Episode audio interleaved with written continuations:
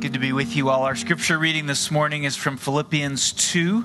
It's going to be verses 1 through 11, which reads So if there is any encouragement in Christ, any comfort from love, any participation in the Spirit, any affection and sympathy, complete my joy by being of the same mind, having the same love being in full accord and of one mind. Do nothing from rivalry or conceit, but in humility count others more significant than yourselves. Let each of you look not only to his own interests, but also to the interests of others. Have this mind among yourselves, which is yours in Christ Jesus who, though he was in the form of God, did not count equality with God a thing to be grasped, but made himself nothing, taking the form of a servant, being born in the likeness of men. And being found in human form, he humbled himself by becoming obedient to the point of death, even death on a cross. Therefore, God has highly exalted him and bestowed on him the name that is above every name, so that at the name of Jesus every knee should bow in heaven and on earth and under the earth, and every tongue confess that Jesus Christ is Lord to the glory of God the Father. Amen. This is God's word. Pray with me, Lord. Let the meditations of our hearts and the words of my mouth be acceptable in your sight. You are our rock and our redeemer, and we are so grateful every day. We're grateful today for that powerful truth. We pray in Jesus' name. Now, I've said in uh, a number of ways and number of times in connection with this book, and even before we got into the study of the book of Philippians, that relationships Okay, relationships are the weightiest and most important element of what it means to be human. Now, that's a that's a big statement. I understand. Uh, but this is because our God, the God that we worship, the God that we serve, the God who made us, is relational. We see this in the dynamic of the Trinity, the Father, Son, and the Holy Spirit. It's core to the attributes the character of God, that God is relational. And we, being made in the image of God, then are relational people.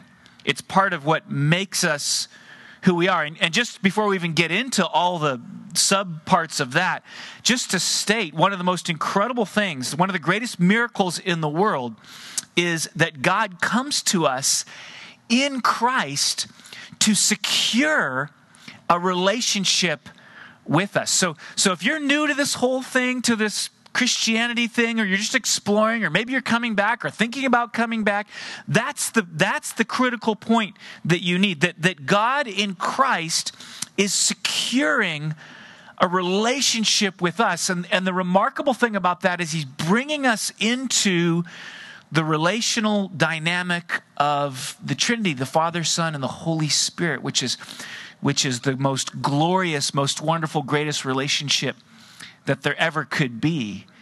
And in Christ, we're brought into that. So, so whatever we say today, whatever we do, you know, it's all ultimately circling around that reality. And I encourage you, uh, if you have questions about it, to continue to, to grasp and pursue and to read your Bible and to talk to people about it. That's the core its relationship with God. So that that relational dynamic which is present in us because we're made in the image of God is reflected all throughout our society, all throughout the world. Just look around you. Look at what people value. Look at pe- how people organize their lives. Look at what people create. Look at the stories that people tell and you will see over and over again the power, the preeminence of relationship in our world. There's little more wonderful than a right relationship, and there's little more painful than a broken one. Relationships are paramount. And this is true not only in the larger society, but in the church as well. And when Paul is writing to the Philippians, he is writing to them about relationships, to encourage them in their relationships. And what he calls it is, is partnership. Partnership in the gospel. The sort of the sweetest kind of relationship is relationship that's focused in a direction. And partnership in the gospel in the Philippian church is the is the central centralizing force of their relationships and they're having paul's writing to them this letter because they're having a hard time they're having a hard time there's this outside pressure which is bearing down upon them in the form of persecution. You see, the town of Philippi was a kind of a retirement mecca for Roman soldiers so they would they would all gather there. And so um, you know it was characteristic of roman soldiers to have a very uh, strong allegiance to the emperor. In fact they viewed their devotion to the emperor in religious terms not metaphorically but actually the emperor was a kind of a god. And so here's this little philippian church and instead of being devoted to the emperor they're devoted to jesus christ. And so they're this non-conforming community right in the middle and they're they're they're they're, they're the the soldiers are frustrated because they're not toeing the line. They're not following through. They want to stamp it out. So this little poor church is under distress. It's, you know, and you know how relationships get when people are under stress. I've been watching this television show that I just discovered called Grand Designs, and it's about these couples who will decide to build a house, and they're oftentimes, you know, taking risks with everything that they have. Um, and inevitably, every almost in every episode, there will be a moment where they talk about the toll that the stress has taken on their relationship, and even sometimes the fear that that it could be, you know, completely destructive to the relationship. When pe- when we as human beings are put under pressure, our relationships oftentimes are stressed. And that's what's happening in Philippi. In fact, we're going to learn later on that the two there are two leaders in the Philippian church who are, who, uh, are disagreeing, Paul says. Their names are Euodia and Syntyche. And so Paul's writing this letter to share some thoughts about partnering together well. Uh, lessons for them and lessons for us in our relationships. And interestingly, I find uh, this interesting. We don't actually find out what happens in Philippi. One of the sad, sad, realities of this fallen and broken world is that sometimes things don't work out. And so, even we have the story of Paul himself, who is the writer of the book of the, the letter to the Philippians. We have this story where he had this moment where he and Barnabas, one of his co workers, disagreed on whether to take another partner in the gospel, a younger leader, his name was John Mark, with them on what's called the second missionary journey. This is back in Acts 15. And Paul felt that John Mark's previous desertion of his post made him a liability on this new journey that they were going on. But Barnabas thought otherwise, and they parted ways. So the reality is that in this life, even it's true for the Apostle Paul, will not always succeed. But the reality also for us, uh, especially for those of us who are Christians, is that we must always try. We must always try. And Paul in this letter is giving us a kind of a handbook of essentials for partnership. And when you distill it all down, and this passage that we're looking at today is sort of the, the main focal point of the book, it's, it's the centerpiece. When you distill it all down, and that's what our passage does today, there's just one primary essential. And that is uh, if you're eager to maintain the bond of unity, there's one thing to focus on. And you've heard it when I read the text. text that one thing is humility humility. So I want to do four things in relation to this one thing, humility, today. I want to define humility. I want to tell you how to get it. Not that I have uh, mastered that by any stretch, but I want to speak to you about what Paul says about how to get it. And then I want to show you how to recognize when you've lost it. And then lastly, to encourage you to be hopeful about recovering it because that's so much the journey of life is to find and lose and recover this relational place with God and with others that is so incredibly important. So let's begin by defining humility. Some of you may remember that I preached on this exact text um, two months ago in December when uh, we were going through a series called Transforming Glory. So, how could I be preaching on this text again? Well, a couple of reasons. Apart from the fact that the previous sermon um, uh, is was what encouraged me to even take on the book of Philippians in this current series that we're in, and apart from the fact that this passage is a centerpiece of the book, so we can't skip it. We've got to take it in the flow of our study of the book of Philippians. Uh, the real reason is this is because humility is such a vast and mysterious subject it's such a vast and mysterious subject that there's there's really no limit to how many sermons could be given on the subject of humility. I love what C.S. Lewis uh, says uh, about humility. Um, he says, I wish I had got a bit further with humility myself. Um, if I had, I could probably tell you more about the relief the comfort of taking the fancy dress off, getting rid of the false self with all its look at me and aren't I a good boy, and all its posing and posturing, to get even near it, that is humility, even for a moment, is like a drink of cold water to a man in a desert. You see these kinds of quotes uh, among all of the Christians that we look back at in the past and think, wow, there's a real, you know, somebody that I want to emulate. They all say these kinds of things about humility that it's wonderful, that it's mysterious on some level, that it's central to our Christian faith, at the very center of the virtues. They all make these incredible statements. And Paul, in this passage, helps us to define it. And sometimes, you know how people define things, they define them by showing us what it's not. And, and so that's part of what Paul, do, Paul does to define humility in this passage. Look with me in verse 3. Verse 3 says, Do nothing from rivalry. And another way to translate that word is selfish ambition or conceit. And another way to translate that word would be empty pride or, or, something of that nature. Do nothing from rivalry or selfish ambition or conceit, empty pride, but in humility count others more significant than yourselves. And so Paul is using those two terms, rivalry and conceit, to, to tell us what humility is not. So let's think about that for a second. The first one, uh, rivalry, or I love the translation selfish ambition, which is some versions use that. Um, to me, that sort of pops in my mind a little bit more. Really, what that's about is, is, is it has to do with wanting more in relation to others.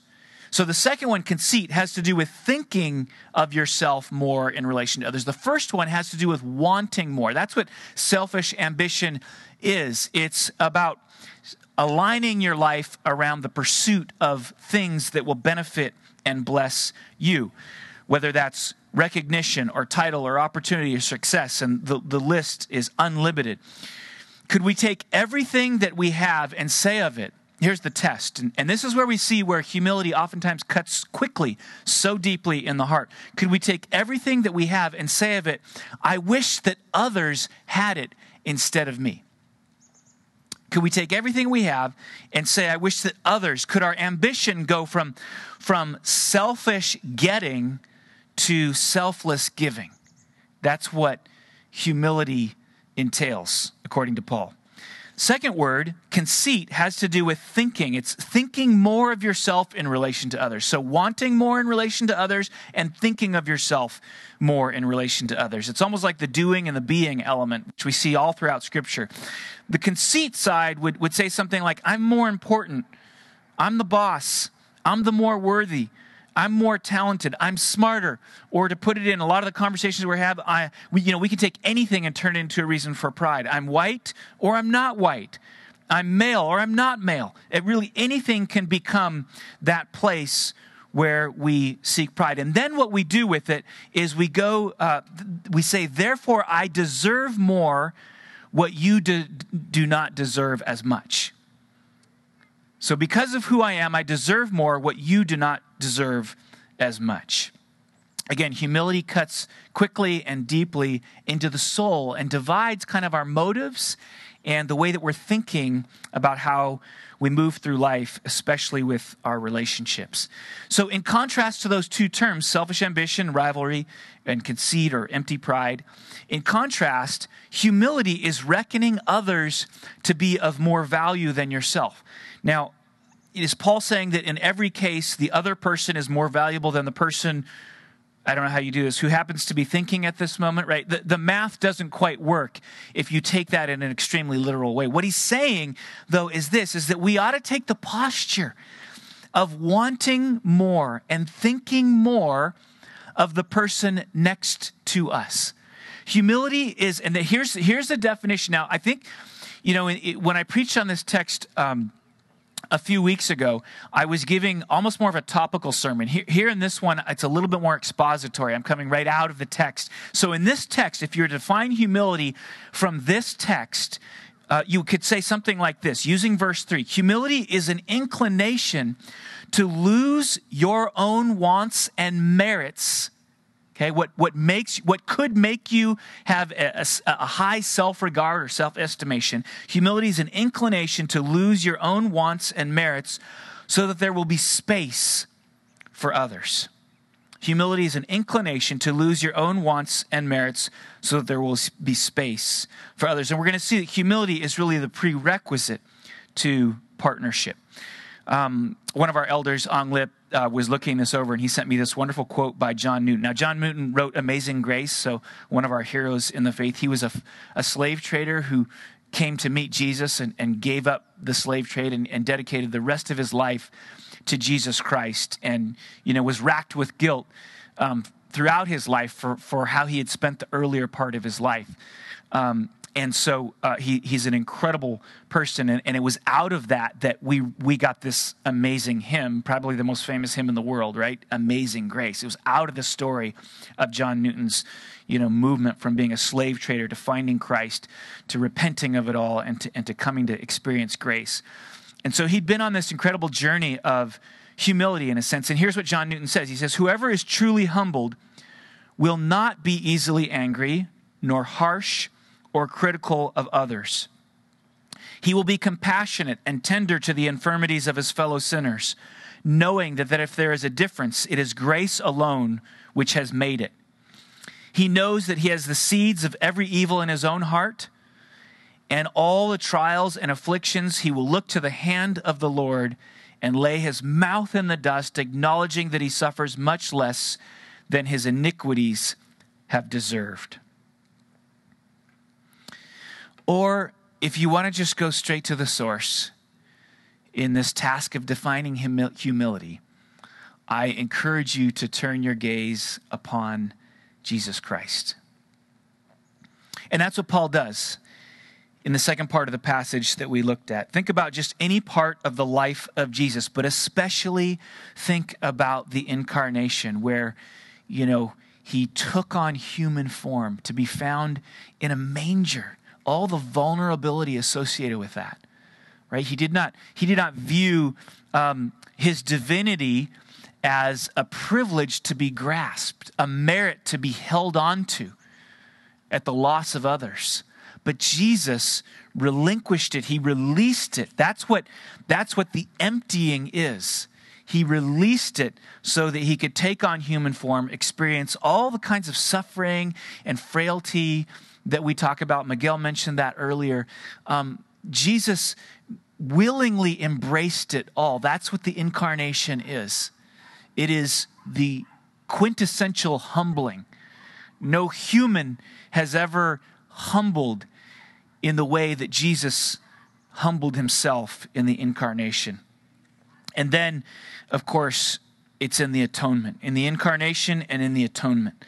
He was willing to assume the lowest. And I don't know that we fully understand this. We take a cross and we hang it around our neck as if it's like a wonderful piece of jewelry. But the cross in Jesus' day represented the absolute lowest place that was possible in society. It was death of a criminal, but it was death of a, of a criminal who, who was not a Roman citizen.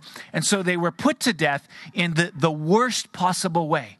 They were to be on the cross was to be at the lowest point that you could find in Roman society.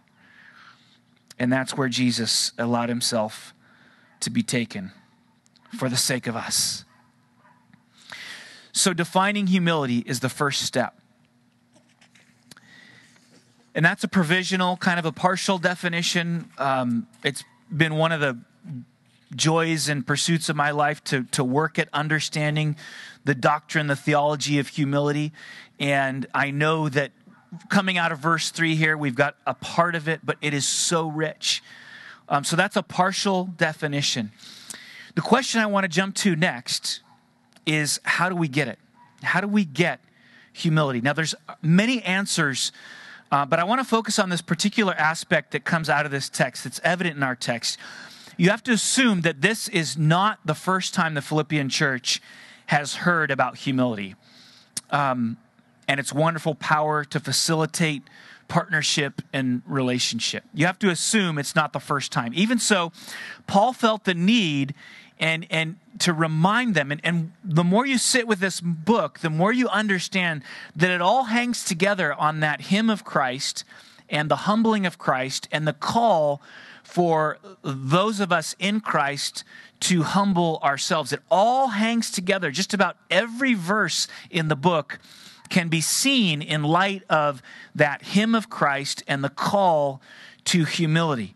And so, why is it that Paul is reminding them of this important truth? They probably already knew about the subject of humility, they knew about the doctrine, the theology, the virtue of humility, but Paul finds it necessary to write to them this letter, which in, in today's terms would have been a fairly significant letter. In the New Testament, it's not that long, but this is a very, fairly significant letter to remind them, to call them back to humility. And the reason he does that is because this is part of the dynamic of humility and the human condition. You can have it and then you can lose it. That's the thing about humility. You can have it and then you can lose it. And it can happen very easily and in a very short amount of time. And so we need continuously to be reminded to be called back to the virtue, the central virtue of humility. Remaining in the place of humility requires all kinds of reminding. The primary stumbling block is in our hearts. It's a tendency of us to veer away from self forgetfulness and into self centeredness. It, it's, it's as if our hearts were just bent in that direction. And so the struggle with humility isn't merely just definitional, like if you just understand what it is, it's sort of staying with it day in and day out. I used to play the guitar a lot one of my degrees was in guitar, and so I spent a lot of time with the guitar. I say used to because I, I hardly pick it up anymore. But I can still tell you a few things about the guitar. Um, so, for example, uh, on the guitar, there is an A string, right? The, the fifth one. And if you were to pick up a guitar, I could tell you where that string is, and you would say, uh, okay. And I could probably tell you a couple times, and from then on, you'd know where it is. However, you, every 24 hours or at least, oftentimes much less, that A string and all the other strings goes out of tune. It gets out of tune. And it has to be brought back into proper tension so that it resonates at what we call A440, 440 hertz. That's, the de- that's what the proper A is, pretty much accepted throughout the world. We call that pitch standard. Right? If you're tuning to pitch standard, you're tuning your A to 440. And in the same way, um, because of sin, because of the inclination of the heart, uh, our hearts tend to move out of humility. We move out of A440 we move and, and, and, sometimes when the pressure is on us it, it, happens even faster. I was looking at miguel this morning and because the sun's beating down and he's using um, an acoustic guitar right the, the body is warming up and it's changing the dynamics. The pressure and the heat of the sun changing the dynamics and so he has to tune in between songs which is what he was doing to get it back because it goes out of tune faster when the heat is coming down and there's pressure. And the same way in this journey with humility, we gravitate away from humility and towards self. So we need this constant tuning so that we can be in harmony, right? That's what the book of Philippians is about harmony with God and with others. And when you play an instrument, what happens, like the guitar, you, you become increasingly sensitive to uh, when the strings are out of tune. I notice this about myself. Since I don't play the guitar anymore, I can't, when I try to tune a guitar, it's much more difficult for me than it used to be. I used to be able to just, you know, quickly tune a guitar, and now I'm struggling. Is that in? Is that right? Because I've lost some sensitivity. Well, Paul's writing to the Philippian church to, to call them to greater sensitivity around the subject, the virtue of humility. To call them to learn to listen better, to, to hear when their hearts are out of tune with the call to humility. Humility is the prerequisite to addressing the issues of disagreement. And therefore, Paul knows that by calling them to increase their sensitivity around it, he will be calling them and facilitating greater unity among them. So, how do you know when you're out of tune? So I want to I want you to see in the book of Philippians and I hope that as we're going through this book you're sort of falling in love with it a little bit. I want to encourage you to read it's not that long. You could read it in the evening before bed. There's something that happens when you read a book over and over again. You start to see connections, especially as we're we're studying it and we're really drilling into what the, the main message is and the thread. Um, and there's a couple of ways that Paul teaches through this book. And this sort of popped for me this week in a new way um, that I hadn't expected. Now, we, we know that Paul teaches, and this is true of Paul in most of his letters. We know that he teaches by direct statement. He says, you know, humility is not rivalry or conceit. So that's a direct statement to us. He's teaching us clearly with words. But there's another way that Paul teaches. He communicates through modeling. And this is what you see so often in the beginnings of his letters and his prayers um, and the way he interacts with people. So you can teach through direct statement, but you can also teach through modeling. And I have to tell you, the more I sit with the book of Philippians, the more I see that Paul here in his life is giving a master class on the subject of humility. So we have to look at both what he says and what he does to really understand what he wants us to know and to emulate so when he greets them with this exuberant joy, that's all part of his teaching on humility. When he affirms them, which he does in the very beginning of the, the letter with, with this incredible prayer, that's part of his teaching on humility. When he thanks God for them, it's part of his teaching on humility. When he takes no confidence in his own achievements, right? Later on in the book, he's going to talk about how, well, actually, I am this and I am this and I am this, but I take no, I take no confidence in that. My only confidence is in the grace of Christ on my life. He doesn't come at them from above. He comes at he comes to them from alongside. This incredible tone that Paul has in the book of Philippians. Even though he's the great apostle Paul, he comes to them alongside. And when you when you sort of look at his direct teaching in the book of Philippians and then you look at the way he models his relationship to the Philippian church, you come up with a number of different ways, a fuller picture of what it looks like to to be in or out of humility. And that's what I want to play with together a little bit because we need to understand when we're out of tune, when we're losing humility, when, we're, when there's disharmony because we're losing that connection um, with Jesus that is so evident in this hymn which describes his life. So here's some signs that come from the text that, that maybe we're out of tune, or if you prefer, they're like um, warning lights on the dashboard that you can look for that begin to blink maybe when you're a little bit out of tune. And I'm just pulling these from really the whole book of Philippians. So here we go. And, and if you're if you're online, you're gonna uh, you're gonna be able to see the list. Um, if not, we'll, we can get you the list, or you can you can pull it up um, if you want to open it up. Just the sound will be weird, but okay. Here's the list. Here's what you know when you're out of tune, like when you're you're playing, and it's just not sounding right, and you need to tune in to humility. Uh, the first one is the absence of joy. 16 times in the book of Philippians, Paul talks about joy and rejoicing. And we've, we've used that as the theme of this book. Joy Spring. When you descend into this, this relationship with the Lord that's characterized by humility, there is a kind of a joy that springs forth. And that's what we're calling our study in the book of Philippians Joy Spring. An inability to encourage and affirm the people around us. Note Paul's effusive affirmations throughout the first part of this scripture of the Philippian church an absence of gratitude or an inability to be thankful. Selfish ambition, see, it always wants more and it's never satisfied with what it has. So, an absence of gratitude is part of that selfish ambition thing, which is the opposite of humility. An excessive combativeness or an excessive stubbornness, which is the opposite of the like mindedness that Paul talks of.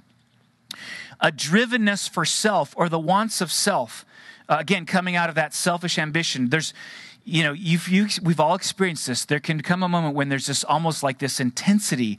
I've got to have what I want. I've got to have what I want. And there's a drivenness to it. And that, my friends, is a warning sign that we're moving out of the place of humility. A tendency to look down on others or to belittle others. This comes out of that word conceit. You don't see uh, the Apostle Paul, as I said, uh, approaching the Philippians in that way at all. A judgmentalism. Uh, which is the fruit of conceit. If you think that you are better, if I think that I am better than someone, then the fruit of that thought will be judgment. Why aren't you doing what I do? Why aren't you living in the way that I'm living?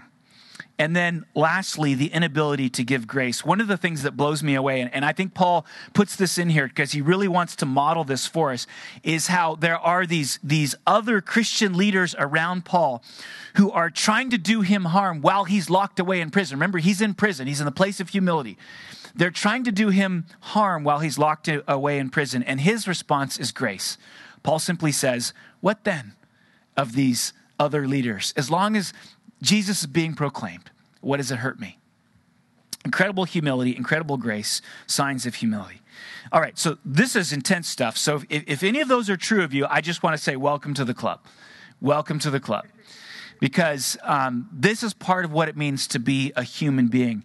Um, we veer in, our, we're bent towards that self focus, that pride, um, so, welcome to the club. This isn't meant to be, uh, you know, uh, an identification of you. Uh, you know, this is the scripture, you know, doing the work that it does, which is to cut deep. Because, because God has a vision for our lives that's much more beautiful and more wonderful than the vision of self ishness, self focus, self will, self ish ambition, all of the selves. God has a vision for us that's so much better. And it's, it's good for us to know when we're out of tune. I am just, I can't believe how much I need to go back to this doctrine of humility daily because it's so quick. The sun beats down and I'm out of tune. But God has something more, something better, something sweeter. What C.S. Lewis calls in the quote that I shared with you at the very beginning it's like a cool drink of water to a man in a desert. Which brings us to the last part. How do we recover humility in Christ? How do we recover humility in Christ? When your guitar is out of tune, um, you have to bring the, the string back into tune. And almost all of us need something to tell us, to show us what A440 is, to get it in the right tune. There are very few number of people in the world, maybe uh, less than one in 10,000, have the ability to actually remember what A440 is without any, any outside help. The rest of us, that's called perfect pitch. The rest of us have what's called relative pitch. And, and so we need something. We need something to remind us to, to, to, to be the standard by which we tune our guitar. And I would say, because of sin, there isn't a human in the being, human being in the world who, in relation to humility, has perfect pitch. We all need something. We need that, that tuner. So you will find guitarists and other instrumentalists who, who play uh, stringed instruments, they have this thing called a tuning fork. And uh, I seem to have lost mine. I tried to find it this morning. Um, it's a U shape. We've talked about U shape, right? So that's really cool. But uh, the U shaped journey of Jesus, down and then back up again. A tuning fork is a little U shaped piece of metal. And when you bang it on something, it resonates at A440. And you can put it on guitar and it resonates. And so you can tune your guitar to the tuning pitch. We all need a tuning pitch. And the same goes with humility. We need something to tune to. And Paul is giving us in this chapter the tuning fork for every single one of us. And it's the life and the character of Jesus Christ. It's that, that exaltation that comes after his embracing of his humanity, his going to the, the incarnation, to the death, to the exaltation. It's shorthand, really, for all of the life of Christ. You could take a snapshot anywhere in the any point along the journey of Jesus' life, and you can use that as your pitch standard Uh, this happens to me so much is, is I, am in prayer and I'm saying, what does humility look like in this particular moment? And a picture of Jesus somewhere along the beautiful line of his earthly life will come into my mind. And for the rest of the day, that will be what I, that'll be what I hold on to. For that's my snapshot that I need for humility in that day.